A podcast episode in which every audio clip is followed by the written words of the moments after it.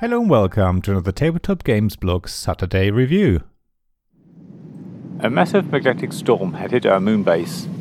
All of our supplies had been hit and were now scattered in a 20 mile radius around the base. The base itself was intact and secure, but we only had a handful of supplies left, including oxygen. We had to work together to recover as much as we could to have any chance of leaving the moon and returning to Earth. It was going to be tough, but we were all ready for our moon adventure Games. Of course, this is another review of a game from the wonderful Japanese publisher. I said it before, these games are great because they come in a small box that's rammed full of components. They're easy to learn and usually very quick to play, but they give you enough depth to be appealing to people who like a bit of strategy and planning. Moon Adventure is no different, and it's a cooperative game, which I think is rare for Oink games. It's basically a push your luck game, where you try and go as fast as possible along a trail of scattered supplies, all the while keeping an eye on the oxygen levels. The further you go, the more valuable the supplies will be, but the higher the risk of you dying. You have to work together and place oxygen generators along the track so everyone can top up their tanks, improve the track to make traveling along it quicker, so that everyone can get to the more precious items, and also decide who picks up what supplies when, because everyone has only so much room to store things. If you've played Deep Sea Adventure, then you will know how it all works. The difference being that you all work together, rather than selfishly dive to the depths to get your own treasure. If you don't know that game, then let me explain things a little bit more in detail. And even if you do know Deep Sea Adventure, it's worth continuing to listen because there are quite a few nice twists that make Moon Adventure quite different to its sibling, and possibly more interesting as well. So imagine a track of small face down tiles which represent the supplies. Each tile has a number on it, which you won't be able to reveal until the very end of the game.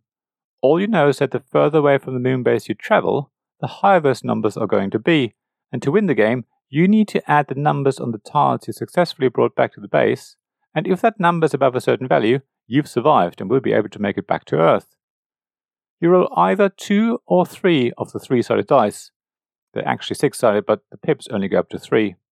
Depending on how much oxygen you have left, and that you want to spend.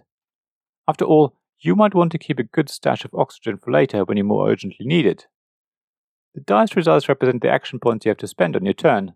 Moving costs one action point, gathering supplies and placing an oxygen generator along the track each costs three, developing a route costs two, dropping supplies costs one, and so on. On your turn, you have to decide how much oxygen to spend, then roll the dice and finally choose how to spend those action points and in what order. Traveling on the track is the most obvious, but it's also something you want to think about. Because if you want to travel more quickly, you want to jump over your fellow adventurers or overdeveloped spaces.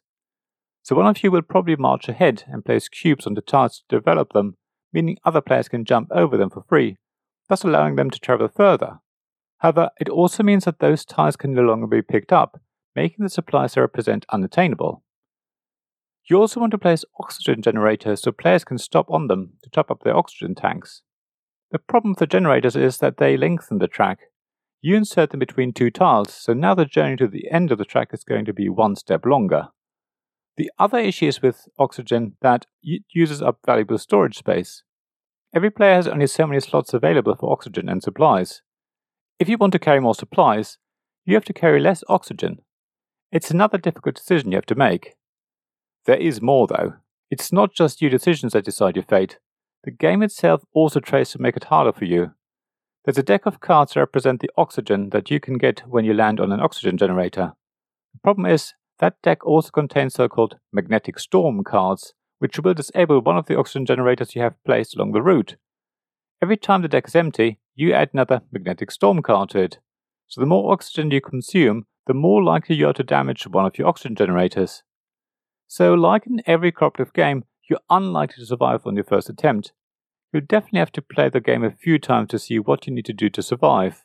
And even when you all make it back to the moon base alive, you won't necessarily have won. It'll depend on what supplies you brought back. It ensures that you need to keep playing and practicing. Given that the tray of supplies is random, the amount of oxygen you gain is random, and the dice rolls are random, every game will play very differently. I suppose in theory it is possible that you never stand a chance of winning a particular game if you have really bad luck, but because the game is quite quick to play, you can easily play again and thus even out the randomness a little. Also, Every player will take on a different role, giving them specific special abilities. The mix of roles can make your adventure harder or easier, depending on what you choose. However, it's an interesting addition, and I've found that certain players prefer to play certain roles. Everyone will feel more comfortable doing certain things, I guess. It gives you additional variety, making Moon Adventure even more fun to play, over and over again. The game also doesn't take up too much space on the table, and as it comes in quite a small box, it's the sort of game you probably want to have with you and play while you're out and about. Now that we can start going out again, it's one I'm going to have with me. It's definitely a lot of fun and a good balance between being easy to learn while also keeping you thinking without being too demanding. Thank you for listening to this Tabletop Games Blog Saturday Review podcast. Please check the description below for links mentioned in this episode, as well as to the written version of this article on the blog. If you enjoyed this episode, please subscribe, give us some stars, or leave a review. Please also tell your friends about me, and if you want to offer financial support, check out my Patreon Ko-fi pages, links to which you'll find in the blog at tabletopgamesblog.com. So thank you again for listening, and I hope to see you again soon. This podcast was made possible by the generous help of my Patreon supporters. Royal Patron Sean Newman, Castle Guards David Miller and James Naylor, Dice Masters Alex Bardi, Paul Grogan, and Robin Kay, and Shining Lights Gavin Jones, Sarah Reed, Richard Simpson, and Tim Vernick.